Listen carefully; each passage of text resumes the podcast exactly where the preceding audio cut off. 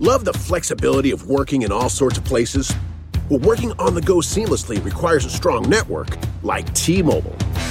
We have America's largest 5G network, so whether you're on a video call at the park or uploading large files at a coffee shop, we have the 5G speed you need.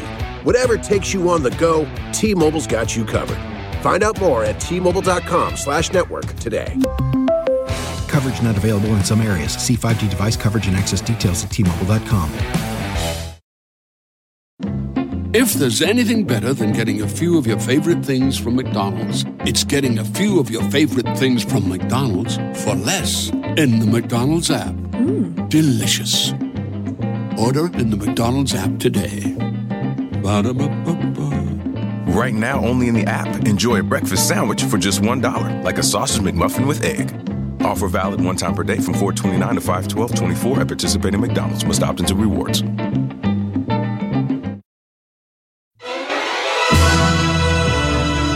And now, It's time for Inside Conan, an important Hollywood podcast. da da da da da da da da da da da da theme. Hello. Hello. Hi there. Hi. Welcome to Inside Conan, an important Hollywood podcast. Yes, we're your hosts. I'm Jesse Gaskell, and this is the beautiful Mike Sweeney. Oh, thank you. yeah, you're welcome. No one said that since sixth grade.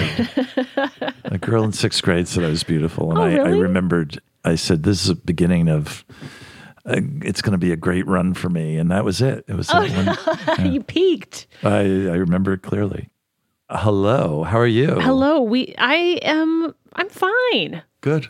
Yeah, we're. I mean, I was going to explain what the show is, but Oh. honestly, people know at this point. I think. Yeah, or there's a description I before don't you know. click on no it. one's listening to this by accident. It's inside Conan. How many Right. different Conans are there?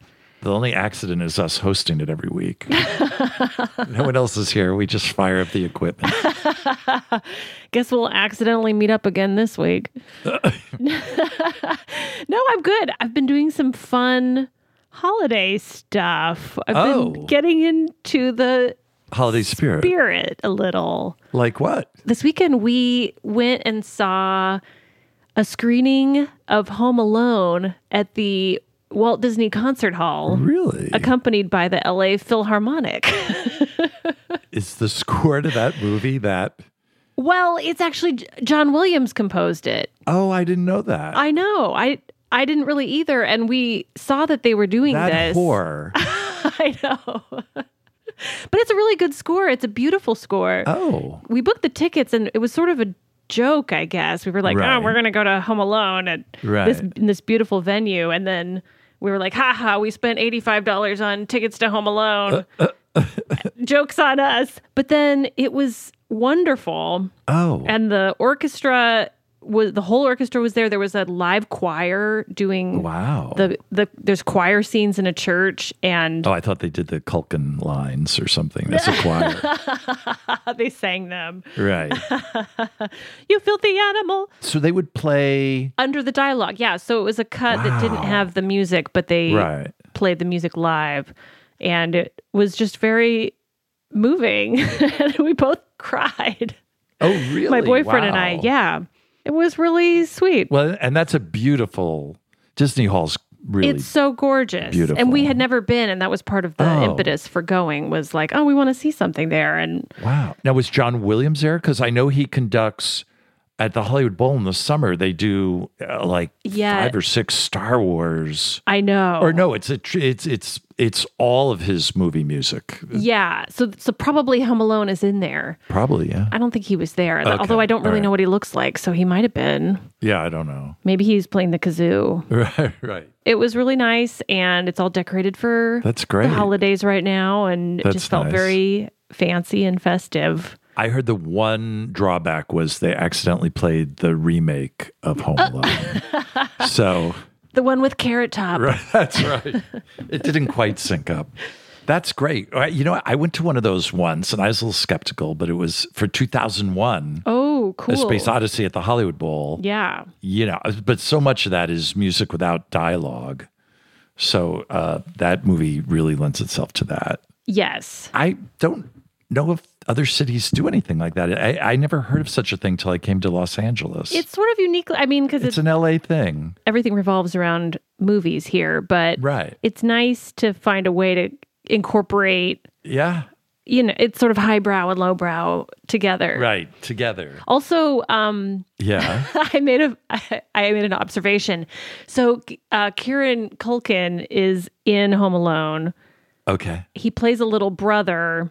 Oh, he, d- he does? He does, yeah. Can you tell I've never seen that movie? I I'm starting to figure that out. Yes. So go ahead. He's, he's in the movie. So plays he's in brother. the movie, and there's a shot where they s- they imply that he's going to wet the bed that night, and he Oh. looks at the camera very slyly. And I swear they recreated that exact shot in Succession when he sends his dad The the, dick pic. dick, Ah. pic. Yes, and there's that shot across the conference table at a s- very specific angle, and he's. In the same spot that he's in in Home Alone. And now my theory is that somebody did that on purpose. Did you Google that? Because I didn't. I didn't Google it because I just want to believe. and now I'm wondering if bedwetters tend to be uh, dick pickers. Oh, interesting. yeah. Yeah, They maybe are this is more- actually the same character all grown up. right. Exactly. There's a lot I of like that continuity. Mm-hmm. Very nice. What are you up to, Sweens? Oh, I I'm living vicariously through you. I learned a few weeks ago, like you know what, whatever Jesse's doing, that's good for me, and I'll just. and now, when I we're done here, I'll tell people I saw Home Alone at Disney Hall. it was unbelievable. Of course, John Williams wrote the score. You fucking moron. Well, next week we're getting a UTI.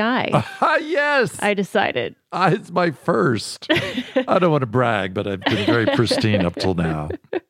So that's terrific. And uh, yeah, I'll I'll do the same course of medication with you. I'm sure it's a 10 day program.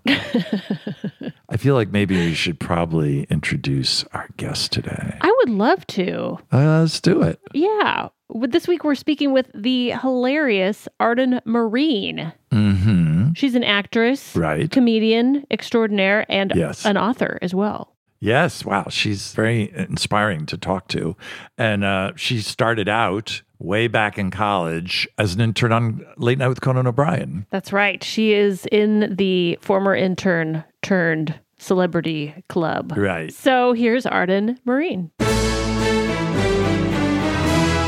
We're here with Arden Marine, actress, comedian, improviser, sketch comedy maven Memoirist. Is that how you pronounce it? Memoirist. extraordinaire, hmm podcast host, Yes. and podcast guest. yes. You are. I. It used to be the triple threat. You're. I don't know what the uh, the word is The for Singtuplet. twelve ways. Dodecahedron. yes. Yes. Thank you. Write a book while dancing. She's incredible. That's what I did. I actually wrote the whole book while dancing. I got my steps in. Well, I got my word count in, people. Leave it on the field, America. But Arden, one thing I don't know if people know this about you. Maybe everybody knows this, but you are one of the many celebrities who got their start as an intern on Late Night with Conan O'Brien. That is correct. I was an intern year one, like semester two, you know, because I was in college. So there was, I believe, like a fall semester of interns. And then I was, so I was about like four months, I don't know what month it launched, but I started in January 1993. Is that accurate? Is that a lie? Ninety-four. 94. 94. But that was I- right after the show started. Yeah. Right after the show started. It was right when it was getting renewed like four episodes at a time. Right. That's when they And- said we need Arden in here. Hard- Let's get hard. But it was really fun. And I'm still friends with some of the people that I met while working Oh, there. that's crazy. I don't have friends for that long. you do, you have I barely friends. have friends from Conan and we just wrapped in July. oh, that's not true. You're very, very popular. You're very popular. Very Very, popular. Jesse, People you're love very. Jesse. Oh, People love Jesse. Everybody guys. loves Jesse. Um, Hey, I didn't say it was their choice. I maybe was the one who distanced myself. Yes. How did you even know to apply there? What the show was brand new. Were you just like, I'm going to send my resume everywhere. I'm going to fax my resume. And see I'm who gonna fax. bites." I'm gonna like carrier pigeon my resume. You know, I was at a college that I hated. I was it was the wrong school for That me, helps. and yeah, I couldn't afford to transfer out of there. Like I'd gotten into other, like I got into like NYU, I got into U Michigan, but they wouldn't accept my credits. Like so, I could transfer, but I would have had to pay for like another year of school. I'm just curious why you hated that school. You know, it was not the school's fault. It was really the operator. It was my fault. I Uh-huh. didn't I didn't look at it. I went to Colorado College. It's a very nice school. Yeah. I didn't look at it. My best friend looked at it. Oh, that's And I how you just- do it. You're like, just sign me up for whatever you're doing. It's fine. I just followed her there. And she- so she went and like had the best weekend, like Uh. hot guys on bicycles, brought her to Garden of the Gods. Like it's a- actually a very good school. It's academically a good school. Right. But I am not a professional rock climber. you know, it's just not the school for me. So thankfully, they had like an arts program in Chicago. So right before here, I did six months in Chicago at Improv Olympic, where I was there. I was like Sharna's intern, and the home team was Adam McKay and Neil Flynn and Matt Besser and Oh, wow. Horatio and like Rachel Dratch Wow. anyway, it was like this amazing group of people that was right before they went to Second City. And Del, I got to take classes from Del Close, and uh, I had to have a fake ID to perform there because I was only 19. Oh. And Oh, because it was a bar. so- and it was Yeah, at a yeah. bar. It was at, it was at the Wrigley side in Wrigleyville. So that was sort of the opening of. I mean, I always knew I wanted to do comedy. I was from this tiny town in Rhode Island. I had no connections. And that was the beginning of being around. The, the gift of me not fitting in at my school was that I, and, and not being able to afford to transfer, I sort of got scrappy. I actually think the path was how it was supposed to go down. And so Uh-huh. I went to Chicago. I met all these amazing people, and then I didn't want to go back to school. and I figured out because I was a theater major Mm-hmm. And you were that like, I, I. don't need a degree to work in comedy. it's actually a hindrance. no, true story. And so I applied to Letterman. I applied to Conan. And I feel like there was like two other places. Letterman never got back. Basically, Conan was the place that got back to me. And I nothing against the other interns, but like the first batch were not that on it. it was like the dregs of the only person who was there was two people that were on it. It was Brad Walsh and Jeff Audio, who all like ended up like working there, I think. Or, Yeah, or Brad. Jeff Adio did. I maybe Brad Walsh. I don't remember that. Brad became a, like a pr- executive producer or a producer on Modern Family. Okay. So he's a writer. So like those were the two that were on it. The rest of the batch were so terrible that Yeah. the three of us they gave responsibilities. So it was sort of a gift again to sort of because it was brand new and these other interns were not on it and, and Letterman didn't call me back. right. I was the assistant to the script supervisor, Brenda Ventura, who Uh-huh. was like who went on to become um, De Niro's assistant, and she'd be Right. like, she was like, "What's your name again, Auden? What the fuck kind of name is that? Look at you with your long blonde hair and your Uh. big fucking boobs." And then, I think I see why De Niro liked her. yeah, but she was great. We ended up becoming like best friends. I loved her. I got to go be down on the floor during rehearsal because she was doing like Robert Smigel's script. Like Robert would handwrite out his scripts, and she Robert would sort of Smigel was the original head writer on the show. Yeah, she had to like keep track of his changes and then I got to sit with her in the control room during the taping. So it was so interesting to l- on a variety of ways to learn what each person did on a TV show. Like growing up in a town with a general store, like I did I knew I wanted to do this, but it was good to know I I knew what each department did because I'd have to go deliver the scripts and watch everybody. Right. And then it was also interesting to see a show getting launched and a show finding its feet and watching the show get off the ground, which I was always a huge fan of. And it was it was really interesting to watch, like be there for that moment in time. Right. Because I just thought Conan was so funny, you know, and I thought and Robert was so brilliant. And Yeah. you know, like I remember, like in the year 2000, like in- Right. watching all these sketches and watching this stuff, and then feeling, I remember it felt like there was like Craig Kilborn was circling the building in a jetpack, and like John Stewart was circling the building in a jetpack of like There were it a was- lot of rumors. The vultures, yeah. yeah and and it was just interesting like and how cool knowing that conan like like just knowing how the story ends that like he thrived and became like you know an icon and it was interesting to watch this and i really had a great time But also in, good to be just an intern at that time and Right. be like, I'm 20, so it doesn't really matter to me what happens.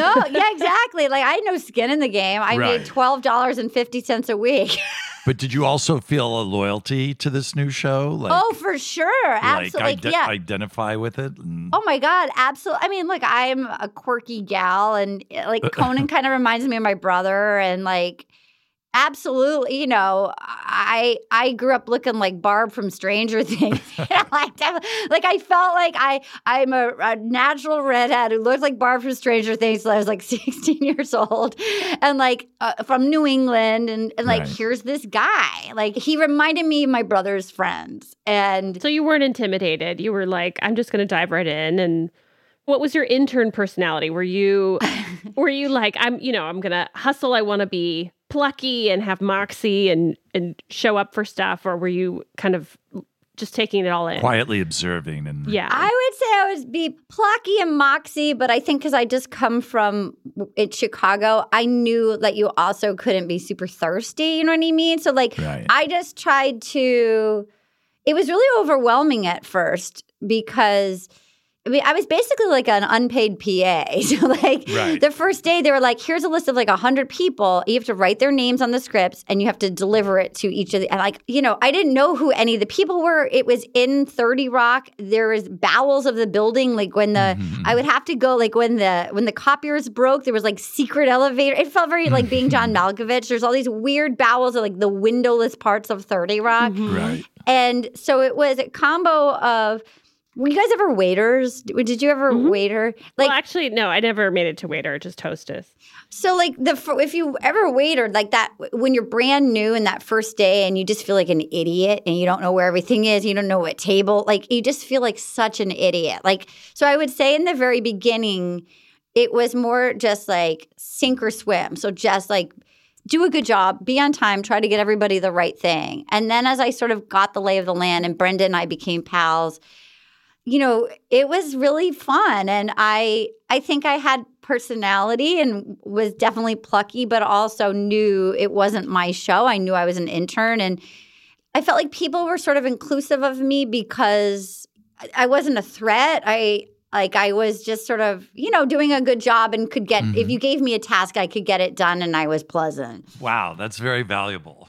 that's not always the case. That's so, rare. I know. And I, I think that's why you stood out. yes. Right, yeah, right. no, I mean truly, like I was one of the ones that could get it done, and so then they would then Mm-hmm. start requesting me at night to do like the food delivery to the writers' room and stuff. Like, and then I Right. was just like, look, I'm not gonna, I can't work like 15 hours a day. Like I have to, after the nothing, show yeah. is done, I can't also be the night intern. like, Right. like, it's one or the other. I like that you drew the line. yeah, I just felt I felt like it was like let one of the other ones figure out how to get like kung pao chicken for the writers. You know what I mean? Right. How late were the writers staying at that time? I mean, was it I only did it a couple of times because it was just too like I was just never not there. So Yeah. I just was like, I can't, I can't do this too. That's a smart move. When I started there, it was 95. The tradition was the interns would eat with the writers. So we'd all Oh, sit that's in the nice. conference room and eat. we didn't have that.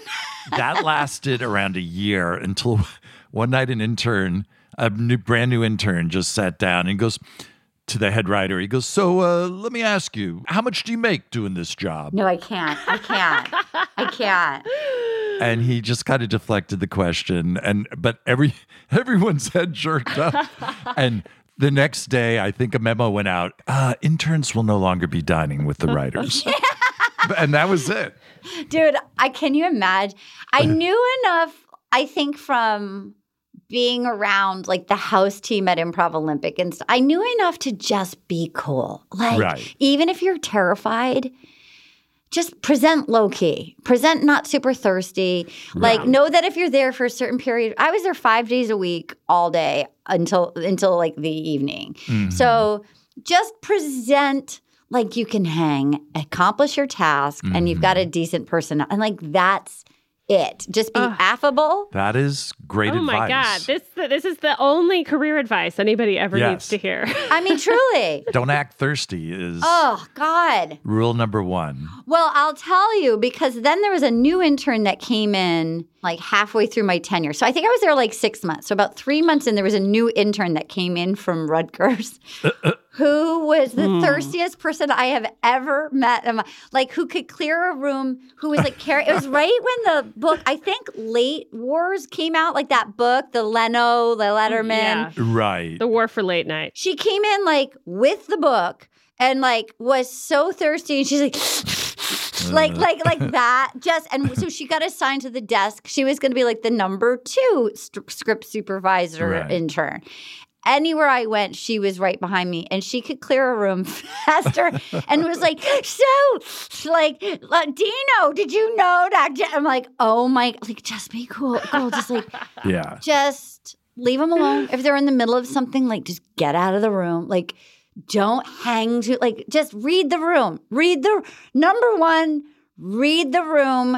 When in doubt, go Mm-hmm. back to your chair. Like until they give you another assignment.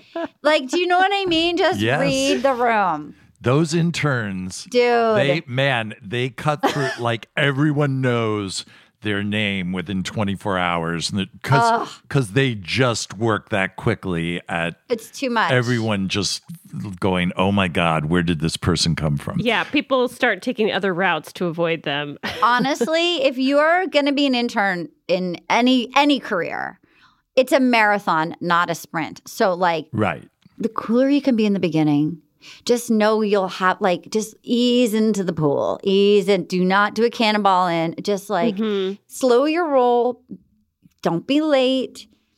And then, like, you'll have your moments to ask questions about how people got their Yes. start or how you might get in the writer's room or how, like, whatever your dream is, just pace it out and, like, earn the right to ask the question and just Mm-hmm. observe. Just pay attention. Just see how, see what people do for a living. Yeah. Mm-hmm. Yeah, you're basically getting the opportunity to be a fly on the wall Yes. without any consequences of people being mad that you're not doing enough. yes. Because Uh, I always think it's yes, you're what, what you're saying is exactly right, and you, you always risk doing too much too soon. Yeah. But no one's going to remember if you were just not present. Like no one remembers the absence of somebody, so yeah. it's fine to be chill. Yeah. I'm going to ask um, about the page versus internship because Yes. I, NBC had a page program. Yeah. They were like neckerchiefs. They have, I think yeah, they still have it. and blazers, right? I believe at the time they were like maroon blazers and like a necker, almost like a flight attendant, like a or a scout or a scout. A exactly. Mm-hmm. character heel, yeah. A cha- exact. It's ex- that's exactly what it is. Like a nylon and a character Yeah. heel. and did you guys interact? Did, did the interns interact with the pages? Was there some kind of rivalry? Yes, there was a cute page named Jen, and then I remember Jason Nash was a page. uh, Oh, yeah. yeah. Jason was the page at SNL, and then we would like. I remember I'm really bad at smoking pot. I get really high for days, and I'm that's like the paranoid. word on you and I remember one of the last times I got high was at Jason Nash's house. I got at like there was like a page party, and I went and I got so high that I like was terrified to get a cab to go home. you were there for two weeks I might still be there, you guys. I'm not sure. I'm still there. Yeah.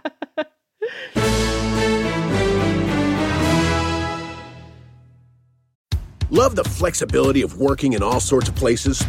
Well, working on the go seamlessly requires a strong network like T Mobile. We have America's largest 5G network, so whether you're on a video call at the park or uploading large files at a coffee shop, we have the 5G speed you need. Whatever takes you on the go, T Mobile's got you covered. Find out more at T Mobile.com slash network today. Coverage not available in some areas. See 5G device coverage and access details at tmobile.com. Save big money on everything for your spring projects at Menards. We have all of your garden and landscaping essentials. Master Garden Premium Garden Soil contains a slow release fertilizer that feeds gardens for up to nine months. It produces better results and is ready to use for all your gardening needs. Save big on Menards' great selection of garden and landscaping products. Compare brands in store or online at menards.com. Save big money at Menards. Life is a highway, and on it there will be many chicken sandwiches. But there's only one McCrispy. So go ahead and hit the turn signal if you know about this juicy gem of a detour. They say plants like music. Yeah, no, like really, they, they respond to the vibrations of it, which means that this playlist you're listening to, the plants are too. You know what else plants like? Organic soil from Miracle Grow. It's made with all the best stuff like wood fiber and compost. Plus, it's Omri certified organic, which officially means it's made with superior ingredients. And when you give your plants the stuff that makes them happy, they won't judge you on your iffy playlist. Hear that, plants? So go ahead and give them Miracle Grow.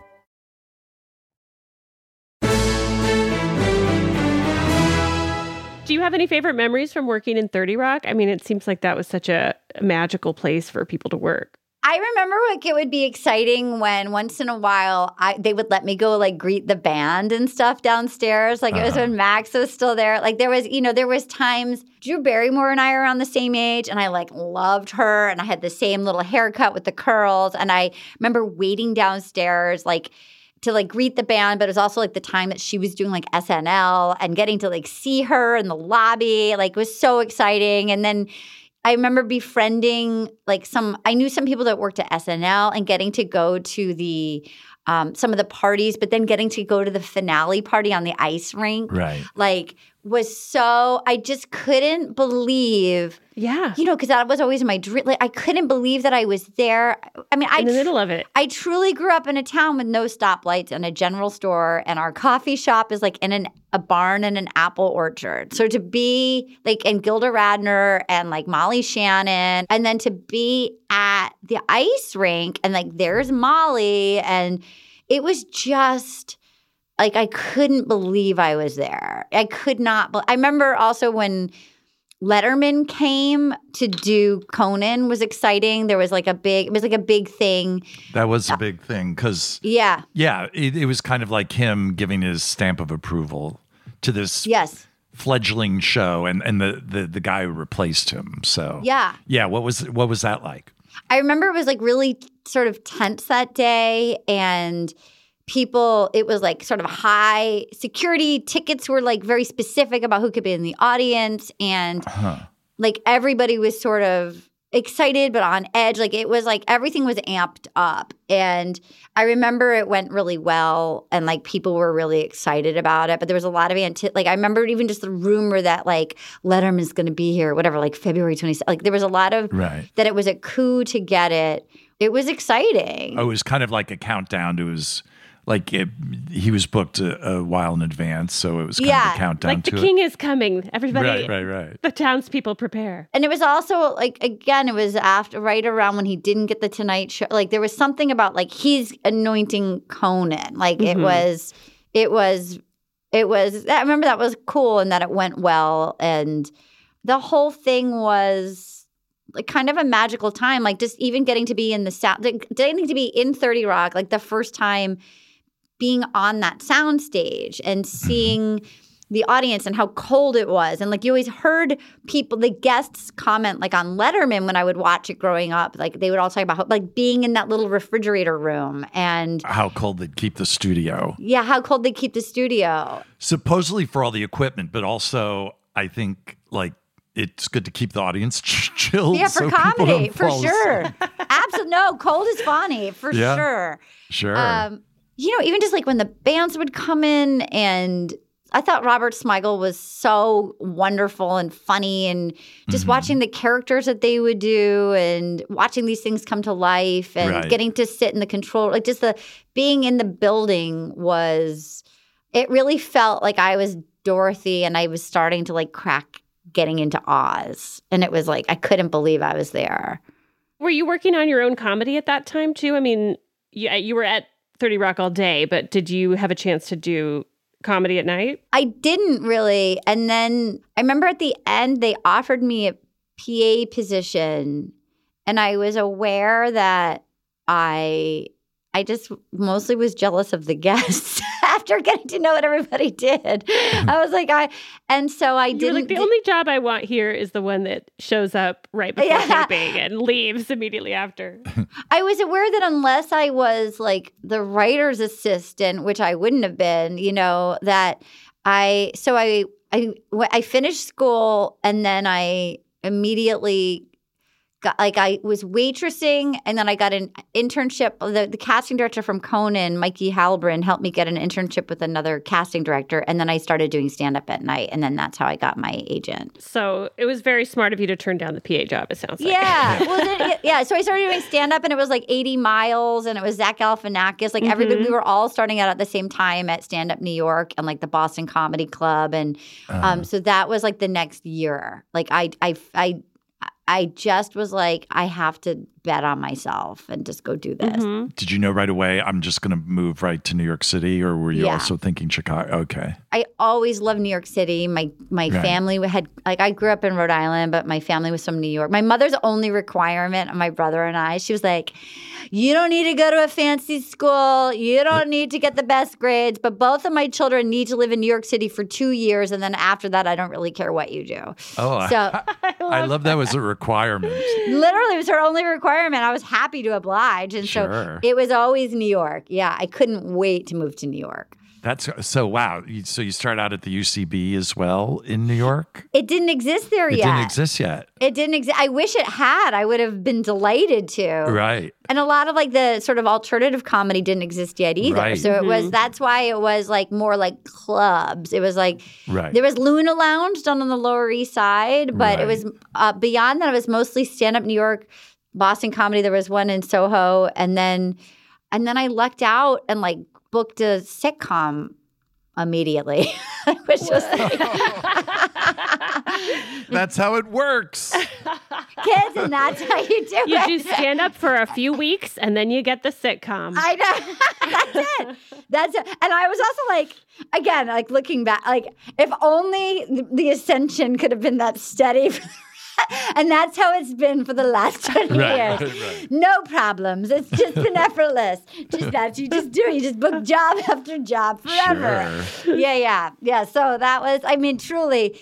I feel like like when you're the new kid, like I mean, look, I know it's very, very hard to book the first. I think it's like it's interesting once you've there. Then there's another round of new kids, and then you're like, it's having to be like. Then you have to really dig deep. It's like, all right, what do you got? Like, because you're not the new kid anymore. Mm-hmm. You- Right. Like, so so now what? Like, what are you gonna do?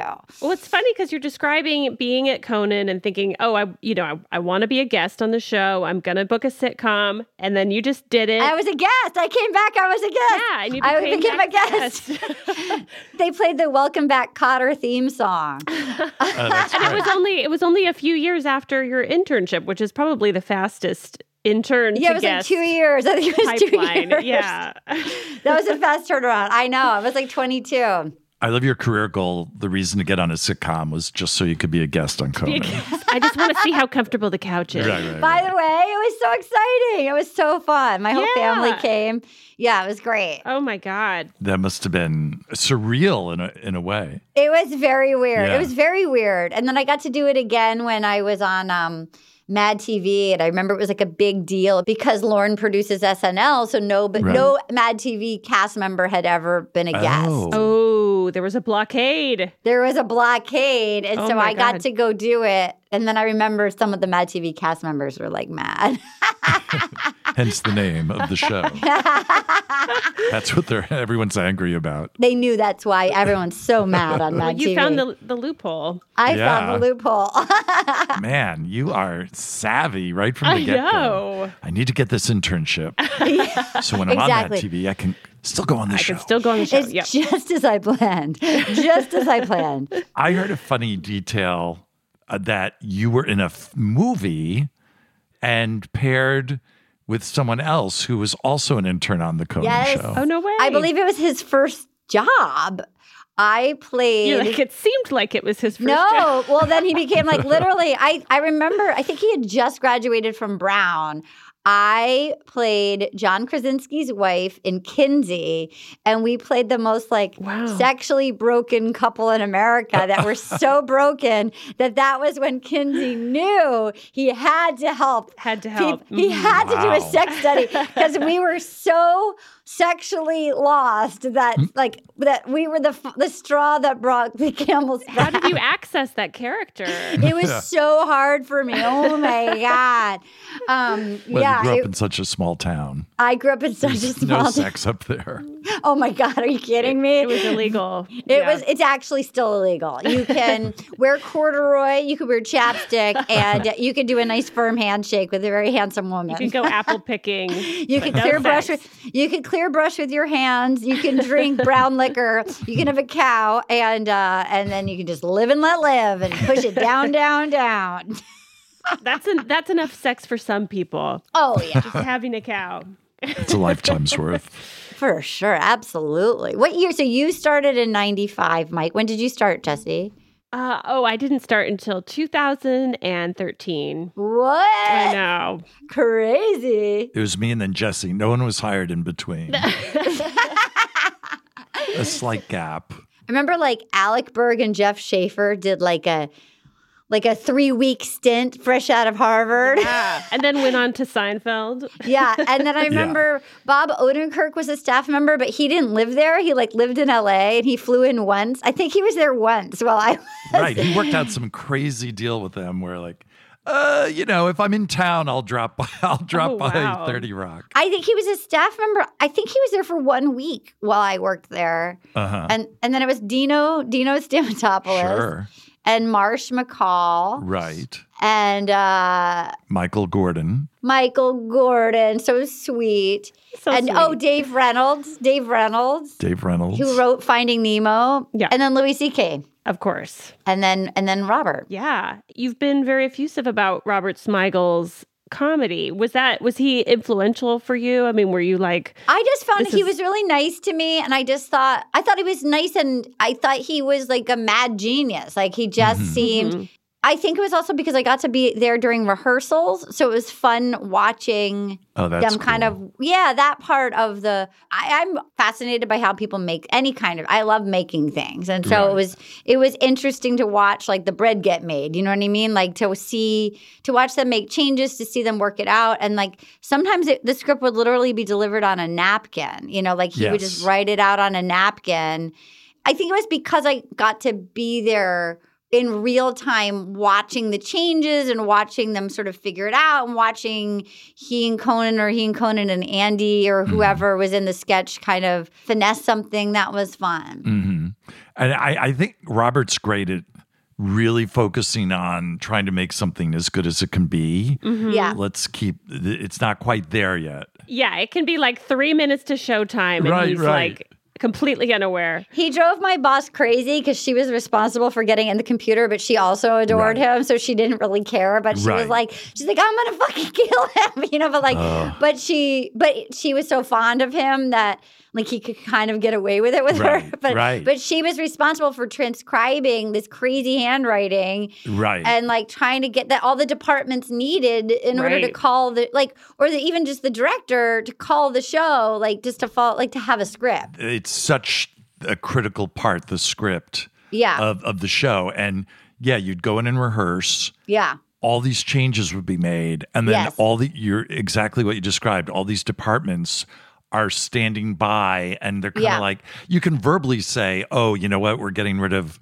yeah, that puppet or or we're adding some a new puppet or this or that. Right. Uh, but until they get the, the actual script and see the changes, especially you mentioned the director. The director has is just dead in the water till they get the new script, and all of this is happening at like three thirty, and the audience is coming in in a half an hour. Yeah. and you have to. A lot of times we'd have to hold the audience out in the hallway just to run through a quick rehearsal or sometimes the audience would be in and we had to rehearse again. So Yeah. we'd rehearse it in the control room. Yeah. Oh wow. Yes. And I think it's something you just get used to. But the first few times, it's just terrifying because you don't think, you're just like, how's this all going to get done? But it always, it would always get done uh, at one level or another, and there'd be a show. So I loved also the band. I loved the band so much. Like they were so nice and yes, so talented and you know they were just Jimmy Vivino. Like they were just Yeah. it was just like I, I, the, the, those guys were really lovely. yeah, they were all great, and they're all yeah, they're they're still all s- total sweethearts, Yeah. and so talented, you know. except for Pender. Yeah, it was fun. Like it was definitely everyone was nice to me, you know, like it was Mm-hmm. Because you weren't annoying.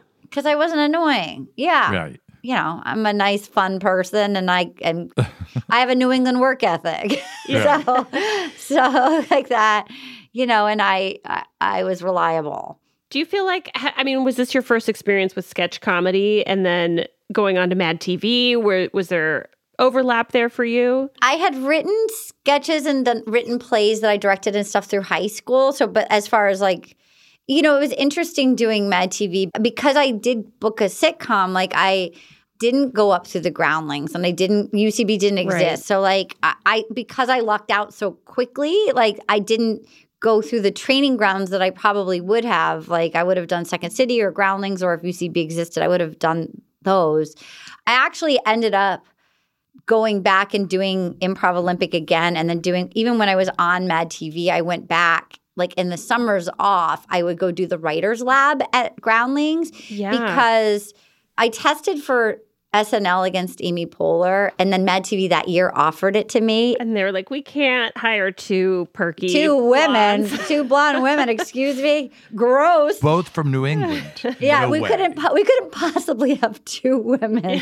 that are- so Not at the um, same time. And so I actually, after that, went back and like all of the characters that I had done, like I just wrote them in my living room and submitted a tape. Like I was aware that my I was actually panicking when I tested that I was going to get the job because I knew I hadn't come up through Second City. I knew I hadn't done gra- like none of them had been tested in public. I literally wrote them in my living room, made a tape, and got flown to New York. And I'm Wow. like, Oh, and I I knew I didn't have the chops of the hours of do- I knew I didn't have the toolbox. Uh-huh. Yeah, that feeling of it, it's it's sometimes a curse to get an opportunity before you're ready for it. Well, so Mad TV offered me the job that year because I tested Oh, there yeah. too, and I said no. Oh wow. Because I think there was some internal strife happening at Mad TV at the time, and I was just like, I just knew life was too short. I was like, I don't think I, I knew I didn't have the goods, and I just knew I didn't have it in me to put myself in that environment.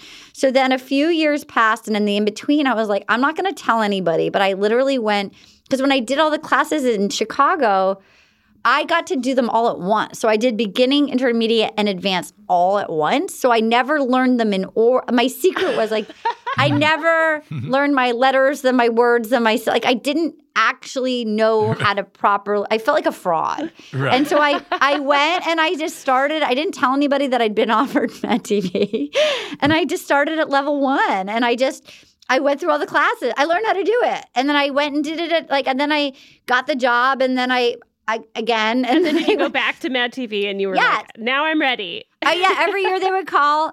Every every year they would call. I would say no, and then I when I was ready, I was like, okay. Then I tested again. Oh, wow. I got it. And then on the summers, I would go do the writing labs at Groundlings because I'd never done like sketch writing. But I also think that's a very I don't want to say for me, like there was a there was a book that came out after Lean In, like after Sheryl Sandberg's book came out, and there was this woman who's like, okay, you're saying Lean In, but like why?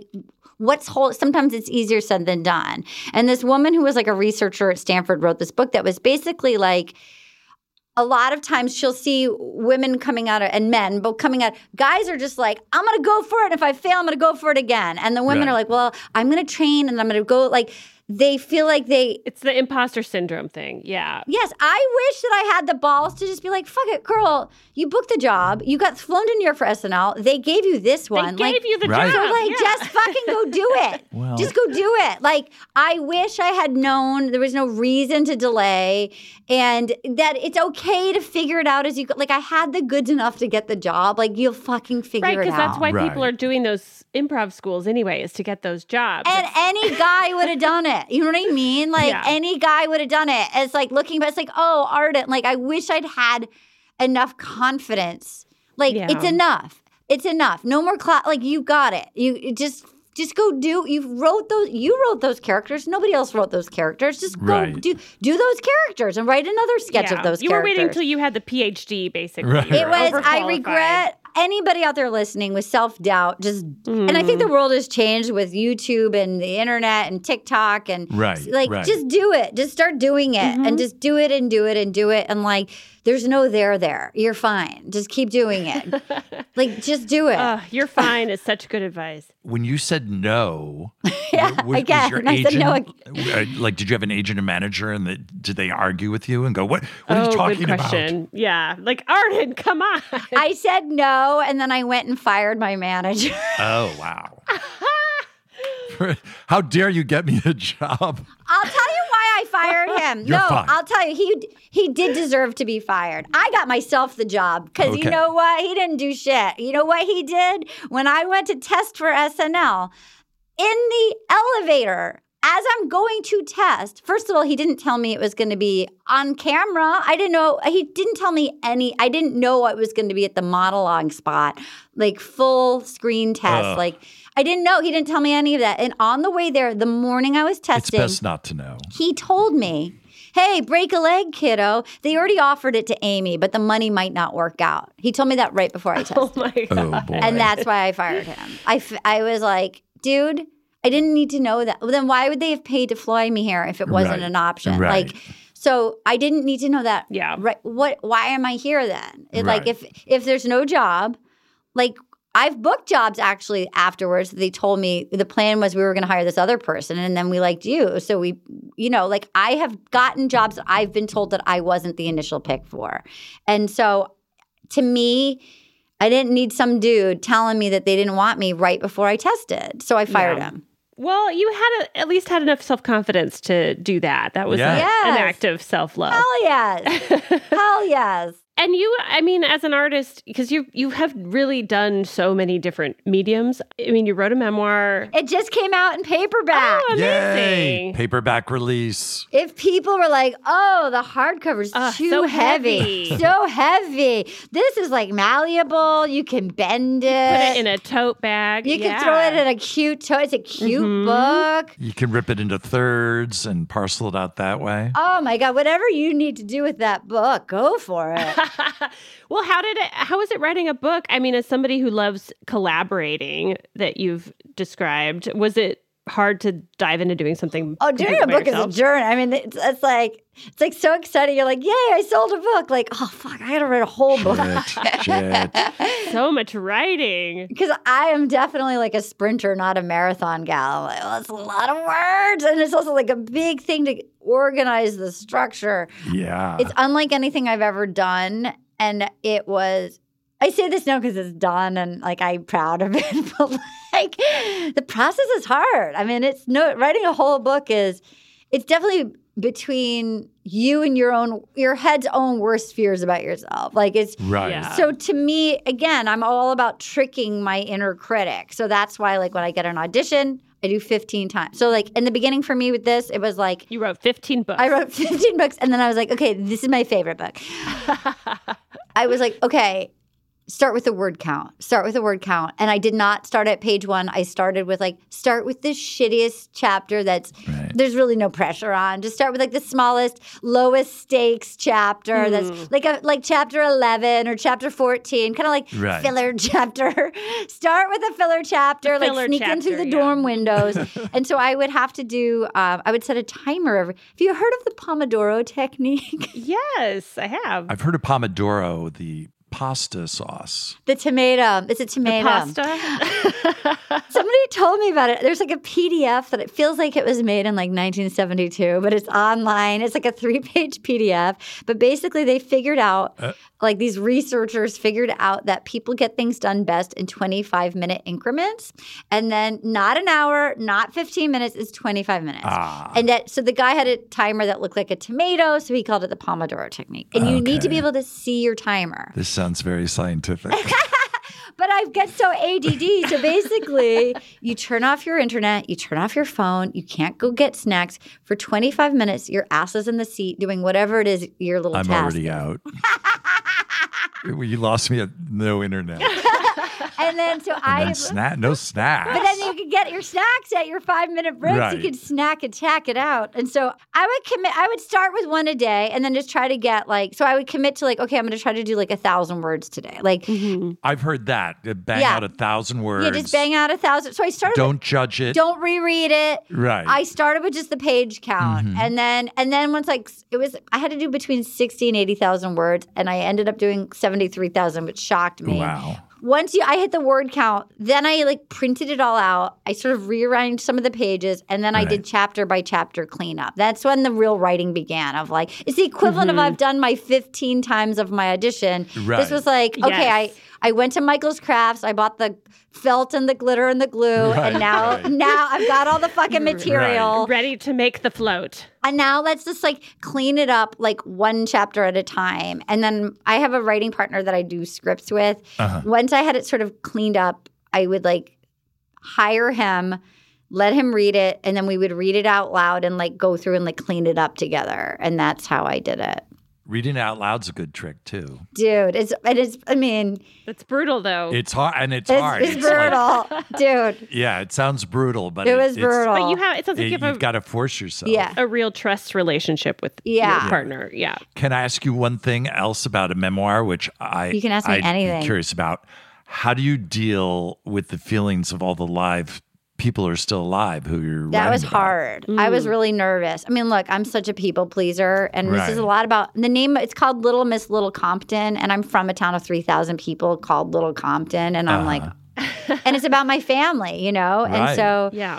I was really scared, and I had a friend who, like, my fanciest friend who's who's like w- like my fanciest writer friend who is my friend Tom Diggs who was nominated for a Pulitzer play like prize for a Uh-huh. play and he he just told me that he was like Arden be brave in your writing just like just try write the book that you're too afraid to write and then in the rewrite check your motives like why is it in there is it necessary is it kind like is it do you have to put it in is it something you need to ask permission for and then like also remember it is your story and you're allowed to tell your story and some people may not like it Mm-hmm. and you're an adult there was a few people i asked permission for things i asked my brother who in advance if he like was wanted to read it he said no and um And you said, "Are you sure? Will you- would you sign this paper, please?" Yes. And then, but I was terrified. I mean, I had sleepless Sure. nights about that with the town. And Mm-hmm. I had a few friends who'd had memoirs come out. I mean, that really was a terrifying thing for me. And Yeah. my friend said it was more the people that I'm not super tight with, you know, that were like funny people in the town. Like Right. this, the people that were big characters, I asked permission about most of the stuff Sure. the people in the town, my friend said, she was like, Arden, she's like, no one was mad when I did mine. And this was, it was Sarah Colonna and Jen Kirkman both said to me, Mm-hmm. people are so excited to be seen. Everyone wants to be seen and remembered. They want to be, they want to matter. They want to be remembered and they want to like, they are so proud. She's like, I had a guy that I wrote so terribly about. And he was like, oh my God, I'm in a book. Like, she's like, people are Call me so a fucking asshole. yeah. So basically, she was like, people are like so self centered that like, they just are so excited and proud that it's almost like if people, you tell people that you do comedy, I'm sure you have Right. this, or people are like, you can take this, you can use this. It's like, Yes. I trust Oh, me, yeah. I'm never going to take this. Like, Right. I've never, but like, I was like, you can steal this. You should, like, people want to be documented. And Yeah. so I, I found, at least to my face, nobody was upset. I, and I was shocked. That's all that matters. Because if you read it, like, I- I- and then my brother, he's so nervous. He was like, everyone's gonna be so pissed. Like, everyone's gonna be, s-. and like nobody said You anything. said we don't have a stoplight, and we do technically have a stoplight. Yeah. So that was. It was interesting. Yeah, that's really stressful. But I was like, I would encourage like the only like nothing good is done out of fear. Right. You know what I'm saying? Like Yeah. particularly with comedy, like you can't make something really fun and great c- if you're also terrified. You just can't. So like what would you write if you weren't afraid of what people were going to say? And then I thought it was good for the personal stuff of check your motives, Mm-hmm. Mm-hmm. there was certain stuff you know like my dad was a tricky a salty dog and like Mm-hmm. as i as a many female bad dads make entertaining daughters Sure. and so it was also like giving the gist and not the war stories. You know what I mean? And I, I remember one Right. of there was a reporter who read it who was so mad at me. He was like, Your father, you really should have st-" I was like, well, like the guy's dead. Like, why should that's not what this book is. This is not Angela's Ashes. Like, I do not need to like Settle scores. Oh, the reporter was mad that you didn't go far enough. he wanted me to really stick it to my dad. And it was like Sounds like he's got daddy issues. Yeah. I just felt like, you know, it's your story and also know what the book is. Like, this isn't that book. I think giving enough of a peek behind the curtain of like the gist of it, like, you get the idea, but this is my Right. story. This isn't his story. And like, Right. you get the idea. And like, then it becomes a completely different book. And Right. It was you wanted him inter- to pass the Bechtel test, yes, not make it all about him. And it was interesting though, like doing press for it, how that was only a small part of the book, but how some people only wanted to talk about him. Hmm. And it's like that was even with just with like a little sprinkling of him. Right. You're like like like that sort of was like really that's the only thing you want to talk about is my bad dad trust me it's not unique like it's Yeah. not it's Typical not a guy unique situation reporter. Ugh. He's worried his children will write about him. true story well, Arden, we have to wrap up with you, but um, before we go, just are there any other personal favorite Conan memories that you have? Well, we we didn't really get into this, but you talked in your interview when you came back to Conan the first time about having seen him naked. Oh my god, I forgot about that. I did. I I didn't see him fully naked. Did I see him Or fully you naked? said you, or You you, said in saw him his changing, underwear. I guess. That's Yeah. right. I saw him in his. I think he was in like tidy whities. That tracks. that that does track.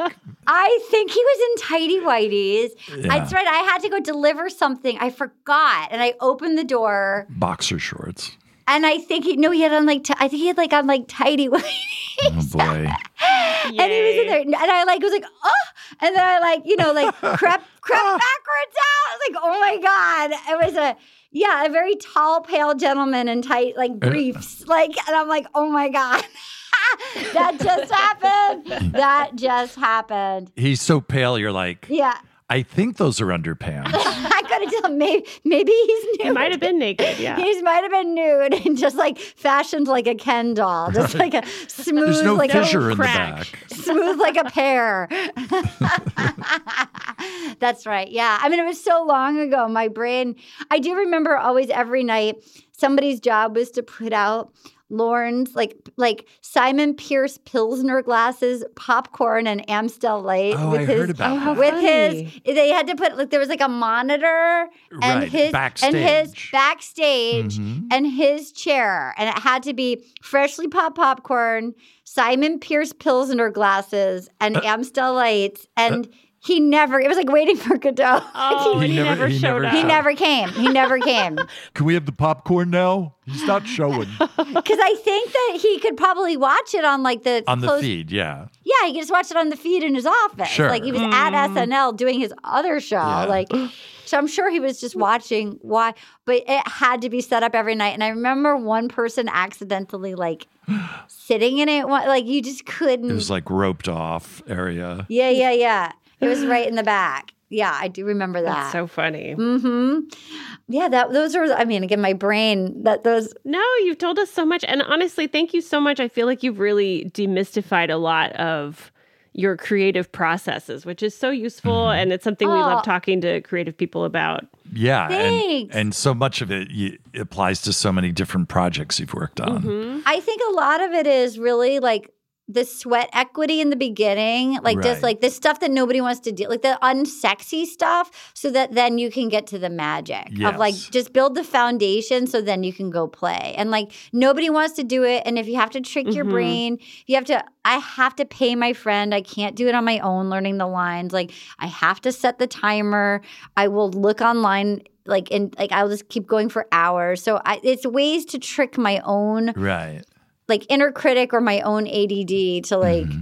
just like the only way through is through, but like the payoff is done is better than great. Just complete it. Right. Just complete it. Just done is better there are than no great. shortcuts. no, there's no shortcuts. It's just roll up your sleeves and just get it over with badly. But it's just a matter of like just sweat equity of putting it in so that then you get to go do whatever trash thing you want to do. You know, I get to go watch Below Deck or like, you know what I mean? Or whatever The your gar- Bachelor. whatever your garbage is, like, yeah, I get to go watch The Bachelor. Like that, that to me, just like, just, just go do your homework so then you Yeah. can go play. Right. Well, but it's also it's nice to hear. I mean, I, I always appreciate when people are honest about the amount of work that things take because Yeah. I think we have this. uh, There's a myth about the artistic genius that just sort of shows up, and it's like it's just coming through me, like from a Yeah. from a higher power. But Yeah. that's that's not No. real, and and, and a lot of people want to believe that so they can Mm-hmm. beat themselves up some more. Like, oh, they just have these magical Yeah. abilities, you know? right. Well, it's also even being realistic. Like, I have a friend who's a former model who literally cannot not be a series regular. Like, she'll go out, she could do comedy. so she'll go She to a keeps guest saying spot. no. And every single time, they're like, she does one episode and they're like, they made her, that's not my experience. Like, that's, so like, I have to do the 15, like, I have to go steal every job. Like, Mm-hmm. I know I can put in the time to like at least be if I'm going to stand a chance if it's even actually an available job and not they already offered it to so and so but they're working at the money. Right. like Amy Poehler's already got the job, but you're going to steal it. yeah, if there's actually an available job, like I know I can't control certain factors about who I am or the package I come in or Right. whatever, or what my voice sounds like or how old I am or what I look like. So, but I can control my preparation and I can control like what I bring to it. And then after that, it's out of my hands. And like, and you have to let it go. It's not personal. Mm-hmm. Like, have I have a well balanced life and like figure if you need to figure out other streams of income so you're not demanding your art like you know like so that you can have joy with stuff so like just like in the beginning i think people think that they can't have a b job like don't don't do it so you have to go get the job or your rent's not going to get paid like it's okay Yeah, that's too there's much no pressure. there's no shame in having a, like a side hustle if you have to Yeah. Yeah, also great advice. And then and that makes you less thirsty in the moment Oh my- as all well, of which yeah, all of it. Like whatever you can do to eliminate the thirst, so you can go Mm-hmm. and be present and like, like, like just go do, uh, be present, do a good job, bring some joy to it, and be prepared and be on time. Don't be chaos. This is so much great advice. Thank Yeah. you so Thanks. much, Arden. You're a delight. ah, It was a pleasure. Can't wait to see what else you go off and do next. oh my Yes. God, Jesse, Mike, what a delight. Well, No, this people is can get my book, Little Miss Little Compton, now in paperback, and then. I host a very silly iHeartRadio podcast about the Bachelor franchise with comedians called uh, Will You Accept This Rose? And then yes. And that's a job you're going to have the rest of your life because that show will never, will never end. Oh my God. ever go off. The I air. used to I used to get like four month hiatuses, like Right. and now is they're just Islands and they're doing yeah. a second bachelorette and then they did the Right. music one and then they're gonna do a se- so it was more like a seasonal thing for me and now it's just never ending, which is fun. but you're just yeah. doing all, you're covering all of them? Yeah. Wow. I mean iHeart pays me to do it. Sure. And it's fun, but it's like it used to be like January through August, and now I'm like, Mm-hmm. ooh, this is this is a large part of my life. yeah. but it's- the a problem little is be it's careful a- what you wish for Right. scenario. it's, but it's fun. It's actually it's strange how many friends it's brought me. Like I have and it's the weirdest. Like it's like through this I've become friends with Doug Benson. Like Mm-hmm. who Oh. knew who wa- like the weirdos that watch like Jim Right. Jeffrey. Jim Jeffries is coming to my garage on Wednesday. Right. Like Oh, when you're cool. like- making it okay for people to come out as bachelor. Oh, exactly. That's true. Scott Ackerman is like a huge, you know, Uh-huh. Carl, Carl Tart is like in my garage. Like, Yeah. it's like all these strange Barack assortment- Obama. Barack Obama. Well, thank you so much, Arden. Thank you. Thanks, Have Arden. a nice day. You Goodbye. too. Bye. Thank you, Arden, for joining us. By the time this airs, she probably will have a new book out. Yeah. So we'll have to update that. No thanks to us. We've only slowed her down. Hey, we've got a listener question. Yeah, here it is. Hey, that's how it starts. That's not me. That's not me. Could have yelling. been you, though. It sounds like you. Hey, can you tell us about the origin of the end of the show song? It's the part that's never on TV. Thanks, Ben Ratner. Thank you, Ben, for that question. It's a good question. That's somebody who has obviously been to a live taping. Right. At the end of every taping, uh, I don't know when Conan started doing it, like the late 90s or something. He, uh, when the show was over, the band would play the end theme. And towards the end of that, once the stage manager would say, Hey, we're all clear, he would sing a song he ad libbed once called the end of the show song. He ad libbed it the first time, but then every other time. Well, I hope he ad libbed it because there's not a lot to it. It's just like, it's the end of the show song. The, part, that's, never, on, TV. I'm just wasting the studio audience's time now. Everybody wants To go to, go home, home, and get yeah. drunk and And then he just go, yeah, yeah. something like that. I'm sure I haven't done it justice, but that's it. The origin of it was just him, I guess he ad libbed it one night. The crowd loved it. And so then he's like, okay, that's how I'm going to. And you know what? Conan's kind of a creature of habit, especially Yeah. around the show. Like he likes certain little ceremonial things before Right. the show. Routine, yeah. Oh. Yeah, things things to kind of put his mind at ease. Well, speaking of ceremonial things, Yeah. that he often did. At one point, because well, obviously the string dance I would put into that category Right. at the that started top of that. the show. Right. That became a nightly event. And then at one point during the TBS show, he started inviting an audience member to come up.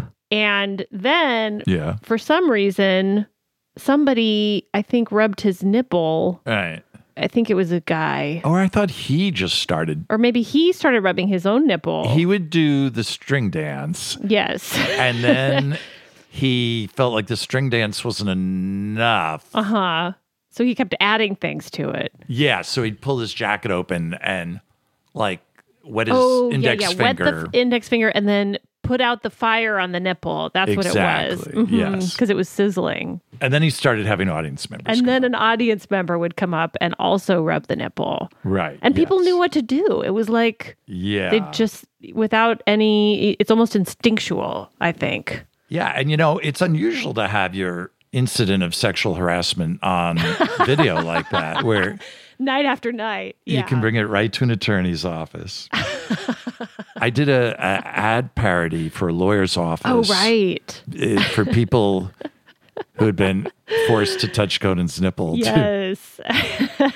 and suffered mesothelioma as a result. After that, they were so traumatized they couldn't ring doorbells, like all the things they they couldn't do anymore. But Yeah. Without And I was being like, triggered.